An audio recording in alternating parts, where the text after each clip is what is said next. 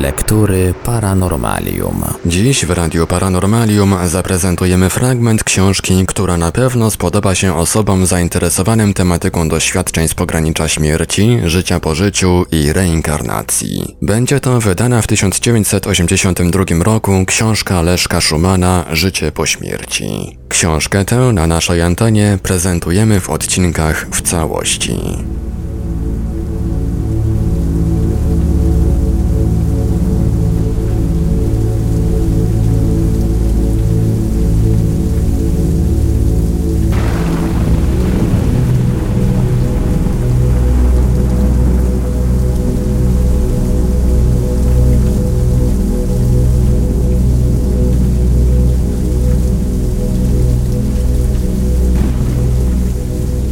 Pismo automatyczne.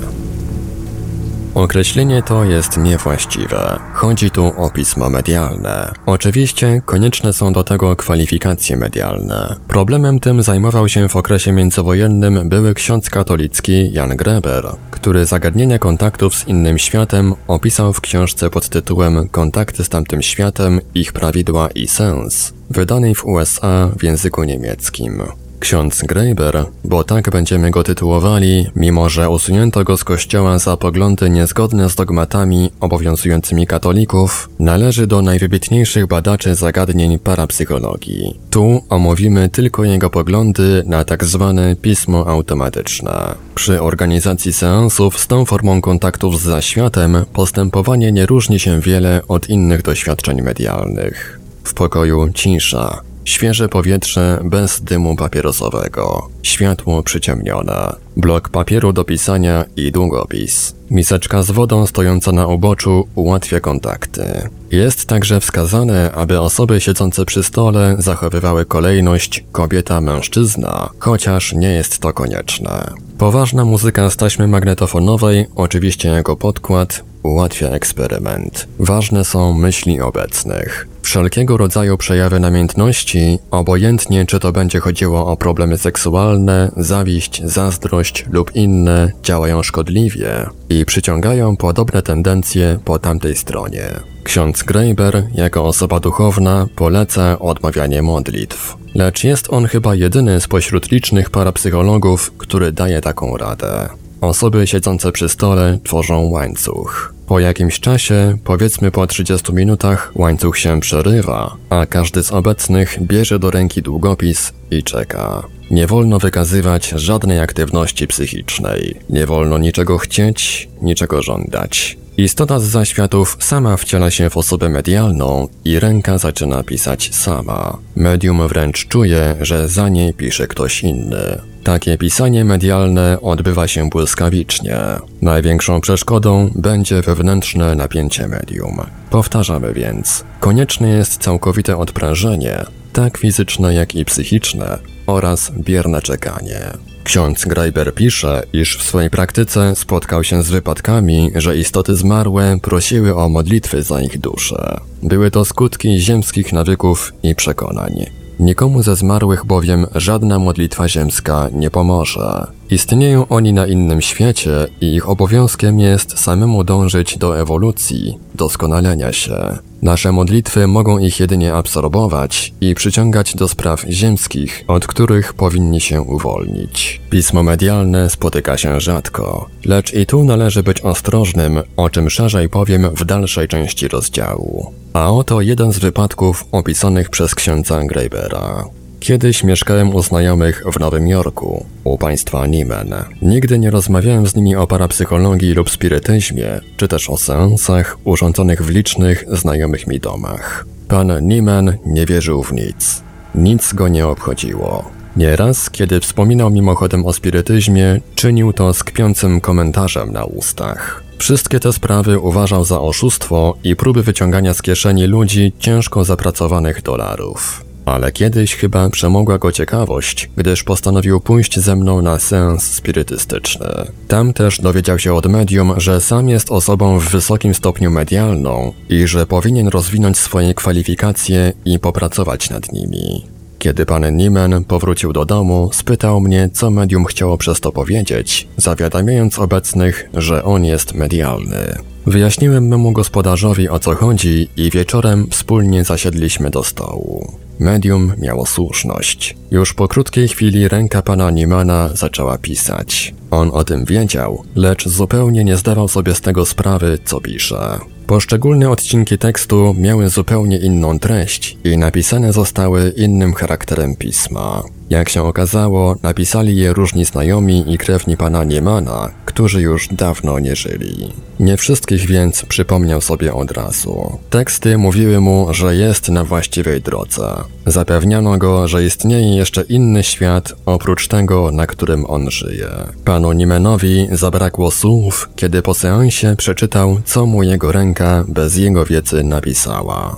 Gdy wyjechałem, małżeństwo moich gospodarzy nadal eksperymentowało z pismem automatycznym. Żona pana Niemana była bowiem zdania, że ja chyba jej męża zahipnotyzowałem i że to pod moim wpływem doszło do medialnego pisania jej małżonka. Z czasem jednak uprzytomniła sobie, że było rzeczą niemożliwą, abym znał osoby podpisujące się, skoro w niektórych wypadkach nawet mąż z trudem sobie przypominał, o kogo chodzi. Niebawem miała otrzymać jeszcze inne, bardziej przekonywujące dowody co do możliwości kontaktów z osobami zmarłymi. Któregoś dnia coś ją wręcz zmusiło do wzięcia do ręki ołówka i pisania. Pisała pod jakimś przymusem, z tym, że wiedziała i zdawała sobie z tego sprawę, co pisze. Była ona typem tak zwanego medium inspiracyjnego. Rozwój obojga szedł raźno naprzód. Oboje małżonkowie okazali się niezwykle medialni, z tym, że pan Nieman był dodatkowo medium mówiącym. Już początki posiedzeń zaczynające się od słów Pokój Boży niechaj będzie z wami lub Słowo Boże jest z wami wskazywały na to, że mamy przed sobą tak zwane medium ojcowskie, fater medium. Są to zazwyczaj występy bardzo podejrzane. Należy traktować je z największą nieufnością. Lecz któregoś dnia istota przemawiająca ustami pana Niemana kazała mnie powiadomić, że mój przyjaciel, z którym niedawno pożegnałem się wyjeżdżając do USA, zamieszkały na stałe w Niemczech, ciężko zachorował i niebawem umrze. Tekst przekazu brzmiał dosłownie tak. Twój przyjaciel HS ciężko zachorował. Na tej ziemi już go nie zobaczysz. Ta wiadomość wręcz mnie przeraziła. Łzy stanęły mi w oczach. Byłem bardzo przywiązany do swego przyjaciela. Gdy poprosiłem o szczegóły, odpowiedziano mi: Twój przyjaciel to szlachetny człowiek. U nas będzie mu dobrze. Jeżeli chcesz napisać do niego list, uczyń to natychmiast. Wówczas zdąży go otrzymać przed śmiercią. Medium, pan Nieman, przechyliło głowę, jakby nasłuchując, po czym dodało: Tak, list dojdzie na czas, lecz musisz go wysłać natychmiast. Nie zwlekaj. List wysłałem na zajutrz. Nie wspominałem w nim ani słowem o tym, co mi powiedziało medium. Przeciwnie, wyraziłem nadzieję, że memu przyjacielowi wiedzie się dobrze. Prosiłem go, aby niebawem oczekiwał mnie w porcie w Bremie. Seans odbył się 20 lipca 1930 roku. Dnia 20 sierpnia tegoż roku dostałem list od mojej siostry, która mieszkała w pobliżu miejsca zamieszkania mego przyjaciela. Pisała, że mój przyjaciel zmarł, ale otrzymał ode mnie list na kilka dni przed swoją śmiercią. Na jednym z seansów powiadomiono nas, że mój przyjaciel znajduje się w dziesiątej sferze i że przychodzi do jedenastej. Niestety nie mamy w tej dziedzinie żadnego rozeznania. Tymczasem na seansach u pani Nieman zaczął się podczas mojej nieobecności zgłaszać mój przyjaciel i opowiedział jej rzeczy, które były znane tylko jemu i mnie. Poniżej podajemy inny fragment wspomnień księcia Greibera dotyczący islandzkiego profesora geologii Haraldura Nilsona, znanego parapsychologa eksperymentującego z islandzkim medium. Był to młody człowiek, którego rodzice mieli gospodarstwo rolne. Chłopiec ten, o nazwisku Indridi Indridason, pracował wówczas jako drukarz w Reykjaviku. Profesor zetknął się z chłopcem przypadkowo i jako dobry parapsycholog natychmiast dostrzegł drzemiące w nim zdolności medialne. Młody drukarz pierwsze doświadczenie potraktował jako żart, lecz z czasem, zgodnie z przewidywaniami profesora Nilsona, okazał się dobrym medium piszącym. Pytano się, czy by nie było wskazane wprowadzić chłopca w trans. Odpowiedziano, że jeszcze nie. Jego kwalifikacje są na razie zbyt słabo ustalone. Otrzymywane komunikaty stale bywały podpisywane Stulken, co oznacza dziewczyna. Medium było wesołym, młodym chłopcem.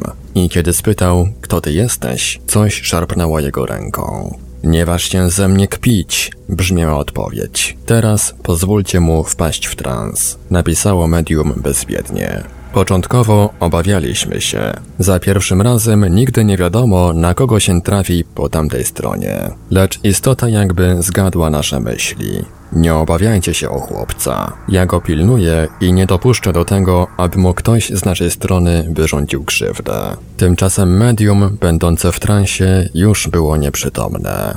Pisało automatycznie podsuwane mu myśli, słowa. Pismo medium było spokojne, równe i jakby mniej nerwowe. Pozwolono nam pytać się o różne drobnostki. Po upływie może pół godziny nakazano nam chłopca obudzić. Intridi był zdziwiony, że spał. Zapytany o wrażenia senne, wspomniał o jakiejś pani. Wspólnie doszliśmy do tego, kto to był. Jak już mówiłem, zaczęto od doświadczeń medium w stanie jego pełnej świadomości. Później kierownik seansu, profesor Nilsson, otrzymał dokładne instrukcje, jak z chłopcem postępować. Zajął się tym opiekun z tamtej strony. Z czasem Indridi Indridason wyrobił w sobie wspaniałe, rzadko spotykane kwalifikacje medialne. Na seansach zaczęły ukazywać się materializacje podobne do tych, o jakich pisał E.A. Brackett. Występowały aporty przedmiotów z odległych miejsc. Istoty zmaterializowane potrafiły rozmawiać z uczestnikami zebrań. Oczywiście media o tak wysokich kwalifikacjach są niesłychaną rzadkością, ale właśnie dopiero bardzo zdolne media dostarczają nam pełnych dowodów na istnienie świata pozagrobowego, gdy obserwowane zjawiska nie dadzą się zadowalająco wyjaśnić żadną teorią animistyczną, sugestią, hipnozą i innymi często humorystycznymi teoriami. Przecież powiedziano już w innym miejscu, iż najzacieklej bronią swych pozycji ignoranci. Jednak nie zawsze Stwierdza dalej profesor Nilsson, seanse przebiegają spokojnie i bezpiecznie. Zawsze należy być przygotowanym na najgorsze i najbardziej przykre niespodzianki. Pewnego dnia siedziałem wraz z medium za siatką. Pokój bowiem był przedzielony na dwie części siecią rybacką. Po jednej siedziałem ja jako eksperymentator wraz z medium, a po drugiej stronie siatki inni bierni uczestnicy seansu. Po prostu publiczność. Owego dnia za siatką były trzy osoby. Lekarz, doktor medycyny Gudmundur Hannesson, notabene wielki sceptyk w sprawach zjawisk z dziedziny parapsychologii, okulista doktor medycyny Olafson i pisarz Einar Kwarana. Po zaciekłej walce słownej między dwiema istotami, które posługiwały się bardzo ordynarnym słownictwem, usiadłem wraz z medium na schodkach wiodących do pulpitu na podejście. Trzymałem chłopca za ramiona, a jego nogi objąłem moimi kolanami dla kontroli. Krzesło za pulpitem dla pewności było przybite do podłogi i ściany, aby wykluczyć jakiekolwiek manipulacje w trakcie seansu. Nagle jakaś siła niewidzialna oderwała krzesło, rzucając je aż do siatki. Chociaż objąłem medium ramionami, oboje zostaliśmy jednocześnie uniesieni w górę. Medium zostało rzucone w stronę oderwanego krzesła tak nieszczęśliwie, iż długi gwóźdź sterczący z nogi krzesła wbił się chłopcu głęboko w udo. Drogą wywiadu z kontrolerem po tamtej stronie doszedłem do sedna prawdy. Nie wystąpiły tam ani diabły, ani demony lub złe duchy. Jedną z istot był pewien kapitan kutra rybackiego, który zatonął niedawno wraz z całą załogą. Kontrola objaśniła mi, że załoga tonącego kutra przesiadła się na łódź ratowniczą i starała się dotrzeć do brzegu, lecz wszyscy się spili. W związku z tym nie miał kto pilnować kursu łodzi, którą prądy morskie skierowały wprost na skały. Gdy łódź się roztrzaskała, marynarze potopili się. Duch kontrolny uważał, że jest bardzo niedobrze, gdy człowiek przechodzi do innego świata w stanie upojenia alkoholowego. Przez dłuższy czas bowiem nie może zorientować się, co się z nim stało. Zazwyczaj też nie wie o tym, że już nie żyje. Na jednym z kolejnych seansów odezwał się głos zmarłego kapitana. Przeprosił za wypadek nieświadomie spowodowany i potwierdził oświadczenie ducha kontrolnego. Wypadek ten został sprawdzony przez osoby kompetentne i godne zaufania, po czym wydrukowany w amerykańskich rocznikach badań psychicznych The Proceedings of the American Society for Psychical Research. Malarstwo medialne, nazywane także malarstwem automatycznym, spotyka się bardzo rzadko. Cecha ta uwidacznia się na ogół u osób starszych. Dlaczego tak jest, nie wiadomo. Osoba taka nabiera nagle niczym nieuzasadnioną ochotę do malowania. Czuje w tym kierunku wręcz przymus psychiczny i fizyczny. Po prostu kupuje farby i maluje, aby dać wyraz wewnętrznej potrzebie wypowiedzenia się. Malarze medialni odnoszą wrażenie, jakby ktoś wiódł ich za rękę. W swą pracę świadomie nie wkładają nawet odrobinę wysiłku. Malarstwo tego rodzaju nieraz nie jest pozbawione pewnych cech artystycznych, chociaż treść obrazu często pozbawiona jest sensu. Do dziś nie wiemy, co daje impuls takiemu przejawowi medialności. W numerze 8 z 1981 roku miesięcznika Ezotera opisano przeżycia pani Tiny de Francisco, Włoszki, u której nagle pojawiły się cechy malarskiej medialności. Pani Tina de Francisco ma prawie 50 lat. Jest osobą inteligentną i wykształconą. Pochodzi z zamożnej rodziny. Jej córka studiuje na Uniwersytecie w Rzymie, a ona sama zajmuje się gospodarstwem. Nigdy nie odczuwała w sobie skłonności do zajęć artystycznych. Jedyny jej kontakt ze sztuką polegał na bardzo bliskiej znajomości z pewną malarką, która zmarła przed dwoma laty. Któregoś dnia około godziny 23 pani Tina poczuła nagle przemożną chęć narysowania czegokolwiek. Coś ją do tego wręcz zmusiło. Akurat wtedy właśnie robiła porządki w pokoju swej zmarłej przyjaciółki malarki. Próbowała zmusić się do kontynuowania pracy, lecz nie dała rady. Wzięła więc arkusz papieru i długopis. Trzymała go prostopadle do stołu i rysowała, nie unosząc ręki, nie przerywając linii, co jest charakterystycznym objawem rysowania medialnego. Dawniej takie media rysowały ołówkiem. Kiedy impuls ustąpił, zobaczyło na papierze jakieś postacie, a w kącie arkusza podpis jej zmarłej przyjaciółki. Magda Pozzi. Rysunek był wykonany dość prymitywnie. Była na nim trumna, w niej dziewczyna, a obok anioł z kwiatami. Po kilku dniach panią Tinę znowu coś zmusiło do rysowania. Zszokowana tym wydarzeniem zatelefonowała do znajomego parapsychologa w Turynie, prosząc go o radę. Niech pani się nie opiera, zawołał.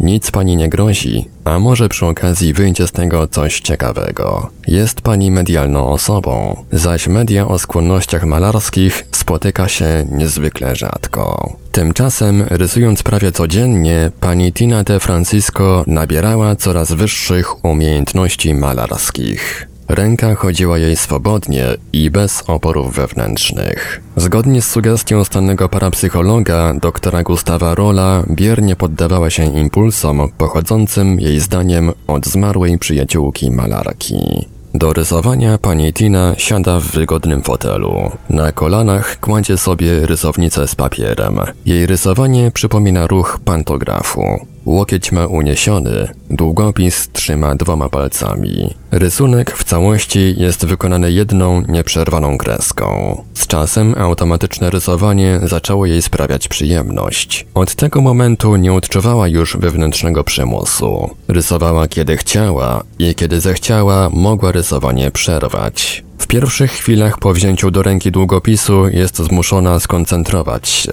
Po kilku minutach, kiedy długopis już zacznie chodzić, może myśleć o czymś innym.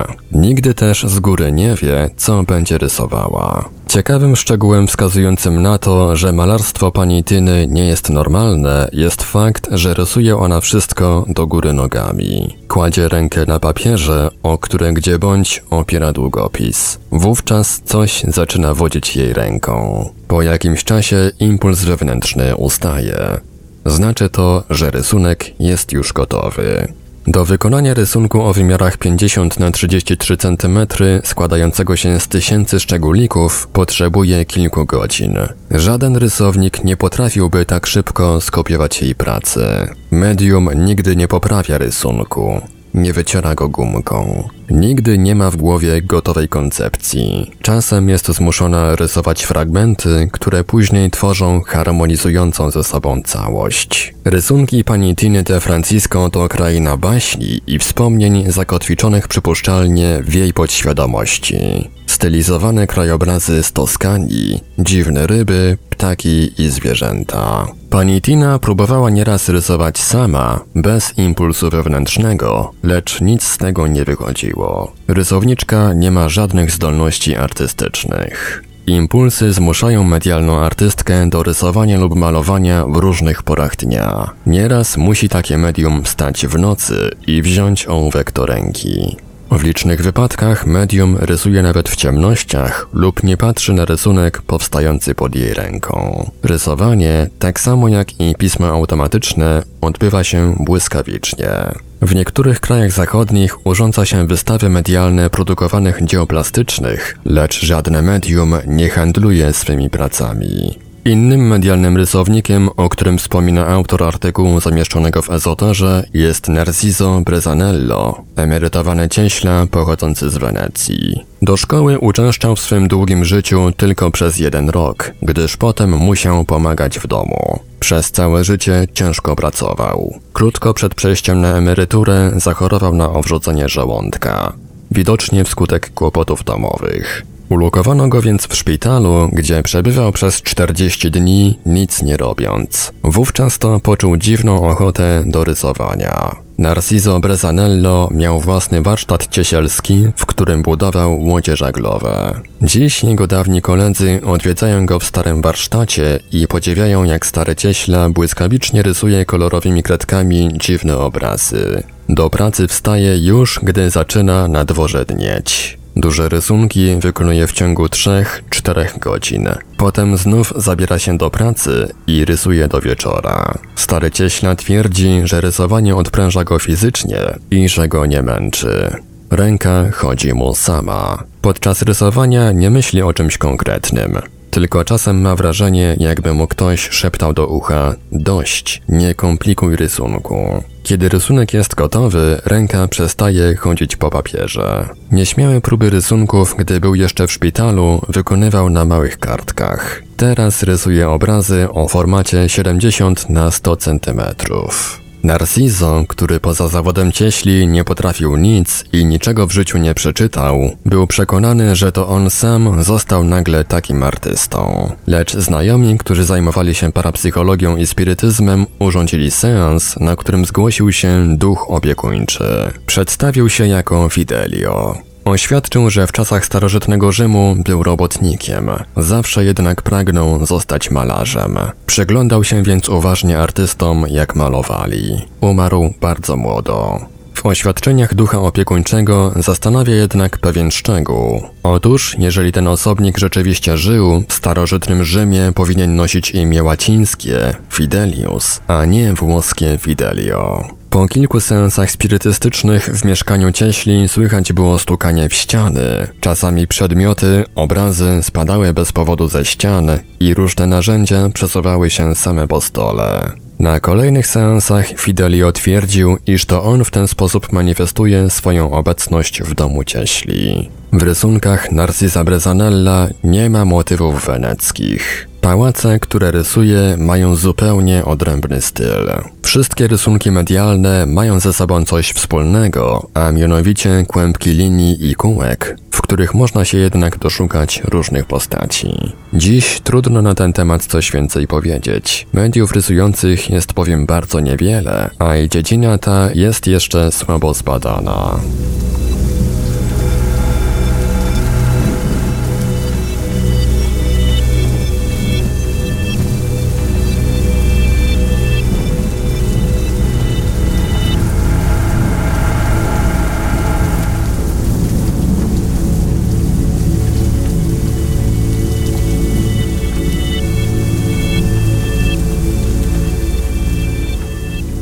Radiu Paranormalium zaprezentowaliśmy fragment wydanej w 1982 roku książki Leszka Szumana Życie po śmierci. Dalszy ciąg w kolejnym odcinku Lektur Paranormalium.